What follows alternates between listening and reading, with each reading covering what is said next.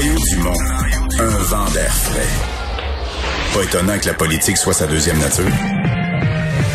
Vous écoutez Mario Dumont et Vincent Dessureau. Et on va parler sport. Jean-François Barry, bonjour. Salut Mario, salut Vincent. Salut. tu vas nous faire euh, le résumé de cette guerre de mots euh, qui a commencé en fait. Euh, on a eu ce matin, j'ai vu passer ça, cet avant-midi, convocation de la presse par Marc Bergevin. Généralement, quand le DG convoque, c'est parce qu'il y a une transaction, là, on dit en plein milieu des séries, c'est pas le cas. Fait que parle-nous un peu de ce qui a suivi. Ouais, ben en fait, on va repartir après le match. Je sais pas si tu viens, euh, Alain Vigneault avait dit euh, qu'il pensait pas que ça allait être bien bien grave, là, Brendan Gallagher, parce que euh, sa mâchoire avait l'air bien correct, parce qu'il a enguirlandé les joueurs et l'arbitre pendant cinq minutes. C'était un peu condescendant de sa part, mais en même temps, je comprends parce que Brendan Gallagher s'était fait aller le manche-patate pas mal. Ce matin, ben, sur l'heure du dîner, Marc Bergevin a pris la parole pour expliquer que Brendan Gallagher ne reviendra pas dans la série et peut-être même pas dans la prochaine, ou en tout cas pour un long euh, séjour, puisqu'il va se faire opérer à la mâchoire. Et il, va manger avec une paille pour quelques semaines, là. Oui, il va manger qu'une paille pour quelques semaines. Tu sais, je veux dire, euh, qu'on aime ou qu'on n'aime pas un joueur, quand on comprend la sévérité d'une blessure, je pense que la moindre des choses, c'est d'un un, petit peu euh, de faire preuve d'un peu d'empathie. Fait que c'est un peu ce que Marc Bergevin a dit. Il a dit Je suis déçu des propos d'Alain Vigneault, un entraîneur d'expérience. Euh, on se rappellera que c'est le Canadien. Ce que je sache qu'il lui a donné aussi sa première chance dans la Ligue. Mais surtout, euh, il aurait pu attendre de connaître l'ampleur de la blessure avant de parler. Alors, évidemment, Alain Vigneault a été euh, invité à se prononcer là-dessus et on pensait tous en gentleman qu'il allait faire bah, mais à pas. Eh ben non, voici ce qu'il a répondu. Cependant, moi, je peux juste commenter ce que j'ai vu. Et puis, ce que j'ai vu, c'est un joueur qui s'est relevé, qui, pendant au-delà de cinq minutes, a pas arrêté de parler. Parler aux, officiels, euh, parler euh, à, tous les joueurs de notre banc. Euh, je m'imagine que si le personnel médical du Canadien de Montréal aurait pensé que c'était si sérieux que ça, ils l'auraient amené dans le vestiaire. Ils l'ont pas amené. Je sais pas s'il a aggravé sa, euh, sa blessure à, force de nous parler puis parler aux officiels. Euh, je peux pas, je suis pas médecin, je peux pas le dire. Tout ce que je peux te dire, c'est j'ai commenté ce que j'ai vu. J'ai vu un gars qui s'est relevé puis que la mâchoire il a pas arrêté au-delà de cinq minutes. Donc. La dernière partie est, est comme épicée. Elle est baveuse. quand, quand il questionne, dans le fond, un peu le, le travail des, des, des, professionnels du Canadien, des médecins du Canadien, puis qui dit je sais pas s'il a aggravé sa blessure Je suis pas médecin. aux joueurs. hey, c'est baveux en quelque chose de rare. En fait, je trouve ça, honnêtement, je trouve ça, je trouve que c'est cheap. Je comprends qu'on est en Parce que là, à ce moment-là, contrairement à l'autre soir, à ce moment-là, il connaît la gravité de la blessure. Il parle après Bergevin, donc il a entendu le descriptif de Bergevin, de la chirurgie à venir, etc. Donc il connaît la gravité à ce moment-là il sait qu'il va manger qu'une paille. Tu sais, mettons que moi, là, je, euh, je tourne au coin de la rue, OK, puis il y a un vélo qui me voit pas, puis il rentre dans mon char. C'est sûr que ma première réaction, c'est de faire Hey man, euh, tu m'as pas vu, là. C'est toi qui m'as rentré dedans. Mais, mais après ça, si je sais qu'il y a une fracture quelque part, la moindre des choses, c'est d'être désolé, malgré tout. Tu sais, fait que je pense qu'il aurait pu laisser échapper un petit. Euh, Ceci dit, euh, ça met la table. Mais ça met la table, euh, mais ça, ça enlèvera pas le côté cheap de la chose, mais ça met la table. Euh, c'est un gars qui, pour d'habitude, je, je, trouve qu'il y a de la classe, Alain Vigneault, mais quoique un peu condescendant.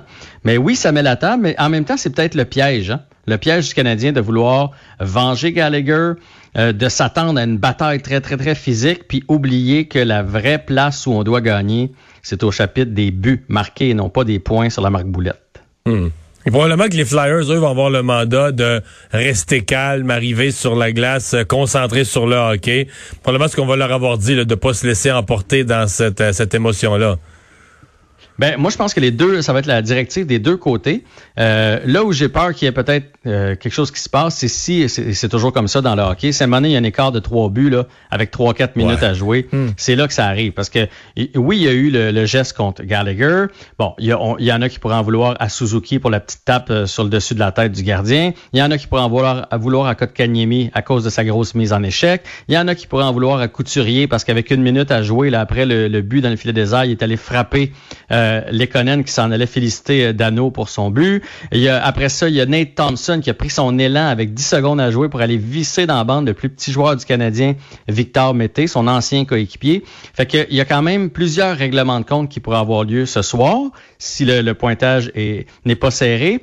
Et euh, on vous rappelle que la Ligue a été euh, trop clémente, à mon avis, en donnant un seul match à Niskanen. Donc, il pourrait être de retour dans le match numéro 7. Et là, c'est lui directement qui a blessé Gallagher. Fait que ça, je trouve que c'est une très mauvaise décision de la Ligue nationale. Donc là, comment on, reprend? Je comprends qu'il y a un, désir, pas, de vengeance, mais une énergie à gagner malgré tout. Mais euh, Gallagher, pas là. Euh, généralement, quand il est absent, ça va pas super bien. Euh, est-ce que on va, qui, ça sera qui les piliers qui devront redoubler d'ardeur ce soir? Mais je pense que tout le monde doit redoubler d'ardeur, mais il y en a un qui doit prendre sa place. Parce que moi, je compare souvent ça. À, je dis souvent que euh, dans une équipe de hockey, ça prend comme des chiens de traîneau. Là, ça prend un chien de tête. En défensive, on le sait, c'est qui le chien de tête? C'est chez Weber.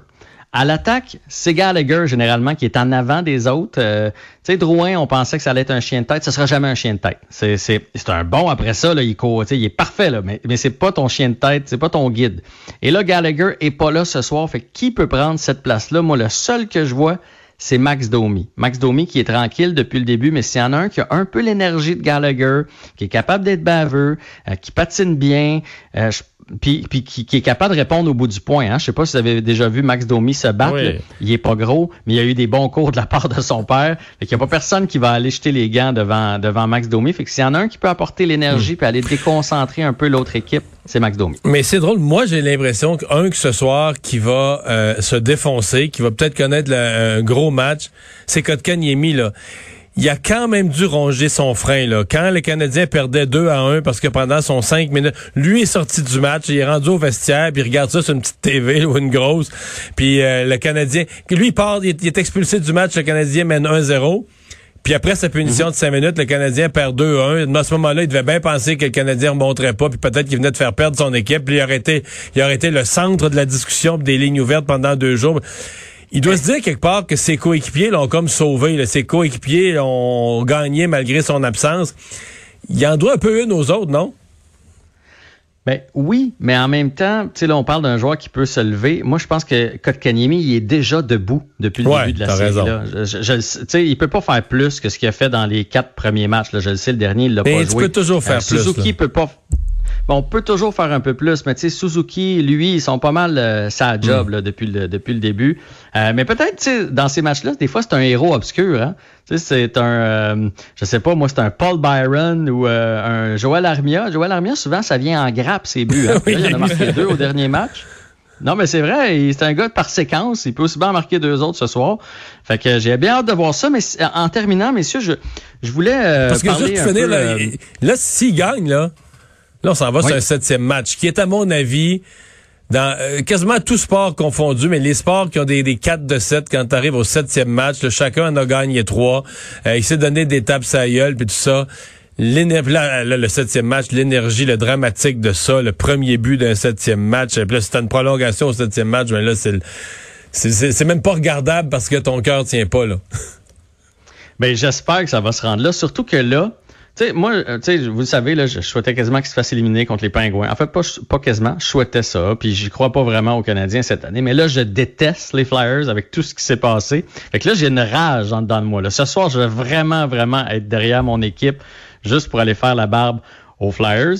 Puis parlant de barbe, c'est là où je voulais vous amener. On va terminer avec un petit conseil capillaire euh, pour finir la semaine.